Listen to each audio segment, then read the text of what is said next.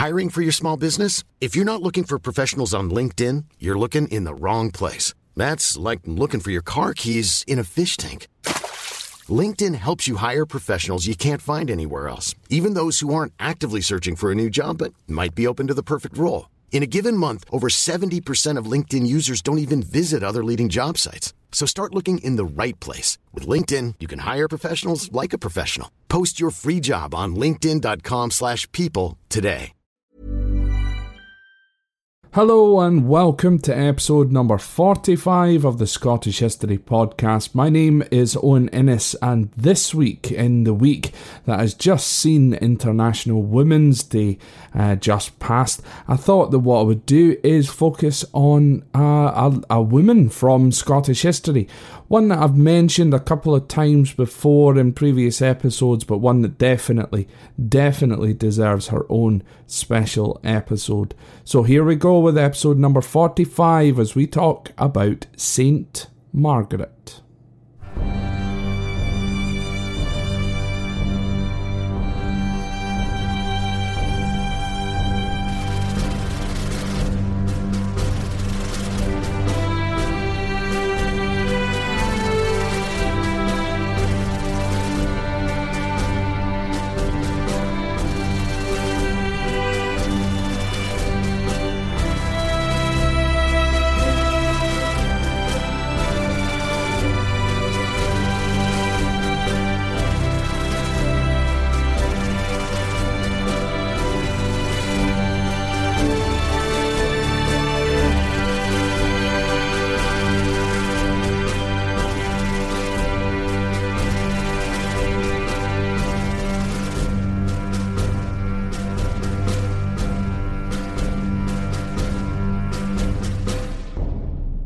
St Margaret of Scotland is still Scotland's only royal saint.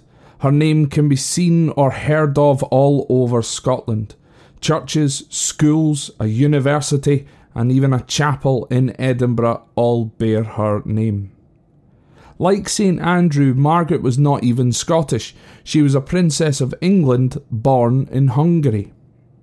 However, during her time in Scotland, she became one of the most famous female figures in Scottish history. Margaret was the daughter of the English prince known as Edward the Exile and his wife Agatha. Margaret's grandfather was Edmund Ironside, who was King of England for just over seven months in the year 1016. Upon Ironside's death, the new English king Canute the Great banished Edward, hence the exile, and his brother Edmund to Sweden, where apparently the two boys were supposed to be killed.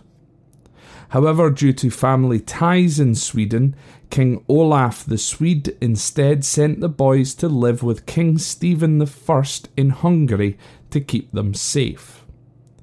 During this time, Edward met Agatha, and in around 1045, Margaret was born.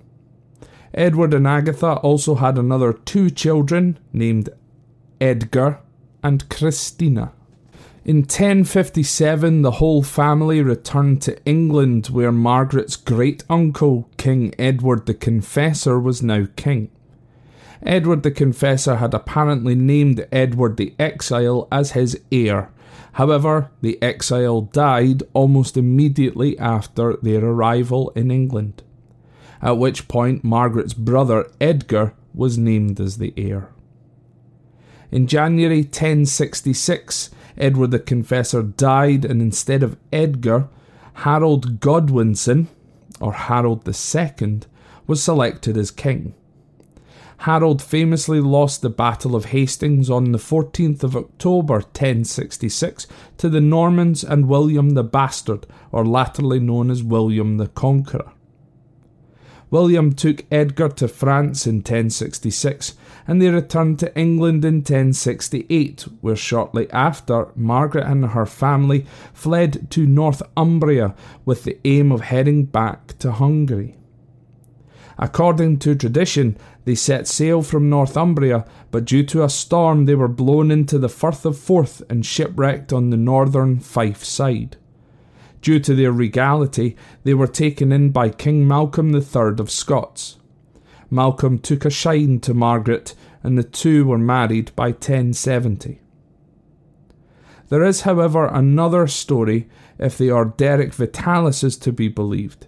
This says that Malcolm agreed with Edward the Confessor in 1059 that he would marry Margaret then. The marriage, of course, well, obviously didn't then happen, so this may be the reason why Malcolm invaded Northumbria in 1061. Regardless, Malcolm had been married once before he married Margaret. He had been married to the widow of Thorfinn the Mighty, the eleventh Earl of Orkney. Her name was Ingeborg, and together they had had two sons Duncan, who later became Duncan II of Scots, and Donald, who died in 1085. Ingeborg herself died sometime prior to 1070. During their marriage, Margaret and Malcolm had eight children, of which six sons and two daughters. Of their children, three of them became King of Scots. That was Edgar between 1097 and 1107, Alexander I between 1107 and 1124, and David I between 1124 and 1153. One of their daughters, Edith, who was actually renamed Matilda uh, upon her coronation, became Queen of England when she married King Henry I. Margaret was a deeply religious woman. She had been brought up with the teachings of the Roman Catholic Church. It was with these teachings that she greatly affected and changed the course of Scotland. Firstly, she educated Malcolm on these teachings. Now, Malcolm wasn't a particularly religious man, however, he tolerated everything that Margaret did, and that was something that uh, came up many, many times within the research is that regardless whether Malcolm was religious or not, he loved Margaret so much that it didn't bother him, and it didn't bother her that he wasn't necessarily a believer himself. But then she instigated religious reform in the Church of Scotland to the ways of how they worshipped in Rome. She did this under the guidance of the Benedictine monk Lanfranc, who would later become the Archbishop of Canterbury. She also ensured that the practices within Scottish churches conformed to that of the practices in which she grew up with. She was then considered an exemplary example of a just ruler, which was passed on to her husband and was also evident in their son David I when he became king. Margaret was also responsible for Lent in Scotland to be observed from Ash Wednesday and not from the following Monday as had been the case previously. Margaret was an exceptionally charitable woman and was and still is held in the highest regard by the people of Scotland. She put herself to serving the poor and the orphans by washing their feet in imitation of Christ. In 1072, she invited the Benedictine order to construct a monastery in the historical Kingdom of Fife at the former capital city of Dunfermline. Nearby the Abbey of Dunfermline, Margaret would visit a cave known now as St. Margaret's Cave, where she would pray. This site is open to the public, however, it does sit under a council car park. She also called for the release of many English who had been exiled during the Norman invasion of England, as well as calling for the restoration of the abbey on the island of Iona. Nowadays, many Scots make a mention to St. Margaret almost every day. This is because of two small villages on either side of the Firth of Forth. These villages are North and South Queensferry. The term Queensferry refers to the free ferry service introduced in the late 11th century by Queen or Saint Margaret. The ferry was introduced to aid the pilgrims wanting to head to St Andrews on their pilgrimage.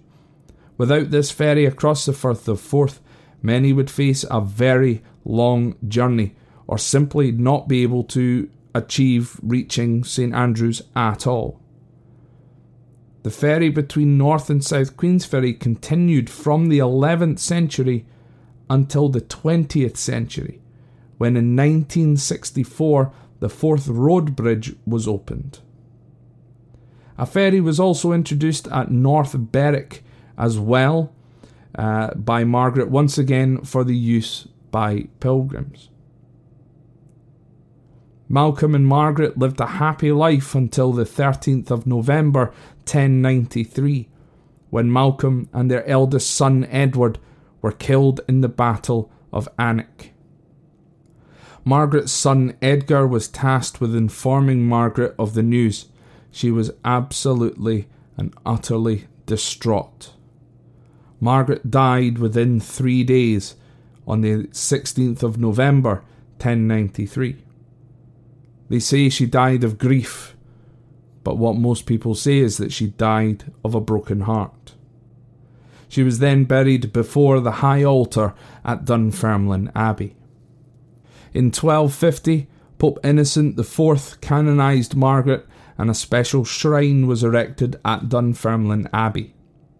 It is reported that as Margaret's casket was being carried past Malcolm's grave, the coffin suddenly felt increasingly heavy and the casket had to be dropped.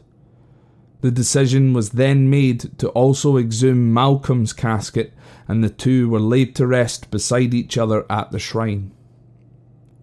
During the Protestant Reformation in the 16th century, Mary Queen of Scots had Margaret's head exhumed, which later was secured by the Jesuits in France. It is believed, however, that the head was lost during the French Revolution. Later, King Philip of Spain had the two bodies of Malcolm and Margaret removed from the shrine for safekeeping, yet today their location is unknown. Parts of the shrine still exist to this day outside of Dunfermline Abbey, and Dunfermline Abbey is well worth a visit if you're in the area. Aside from the connection to Margaret, it is, of course, the final resting place of King Robert the Bruce. So, folks, I want to thank you very much again for listening to the podcast. I love each and every single one of you uh, for continuing to listen. It, it, it blows my mind. Uh, this week we have seen the podcast reach over 100,000 listens, uh, which is utterly, utterly incredible. Um, the, the listeners have just been going up and up and up.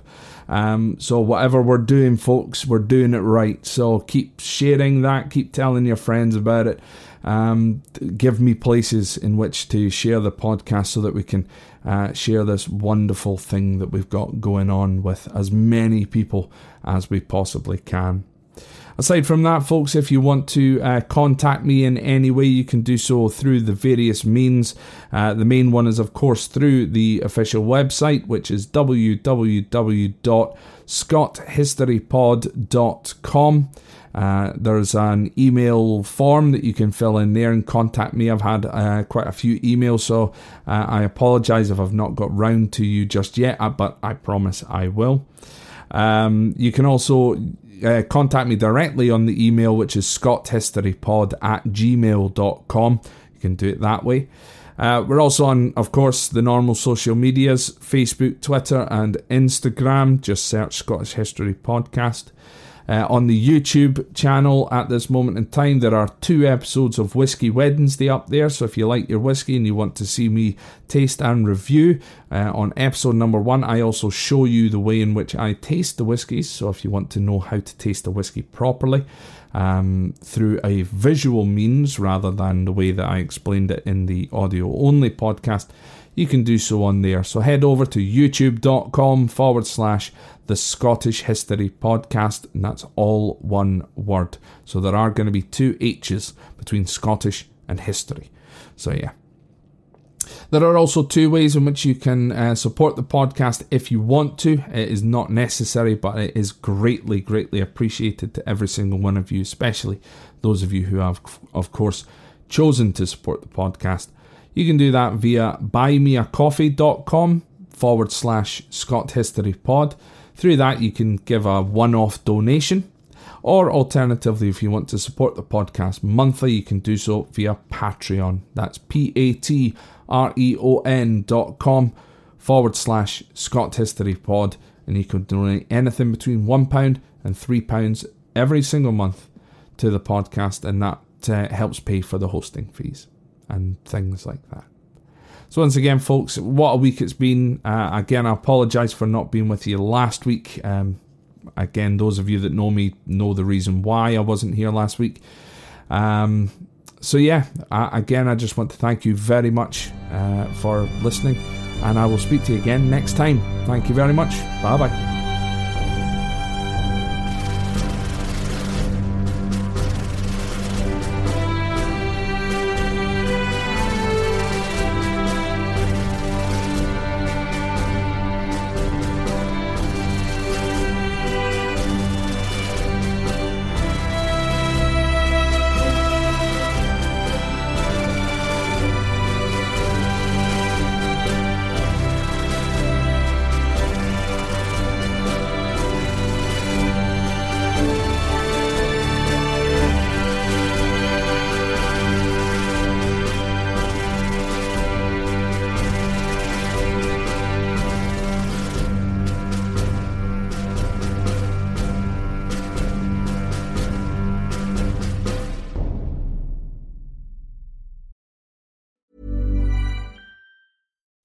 When you make decisions for your company, you look for the no brainers. If you have a lot of mailing to do, stamps.com is the ultimate no brainer. Use the stamps.com mobile app to mail everything you need to keep your business running with up to 89% off USPS and UPS. Make the same no brainer decision as over 1 million other businesses with stamps.com. Use code PROGRAM for a special offer. That's stamps.com code PROGRAM.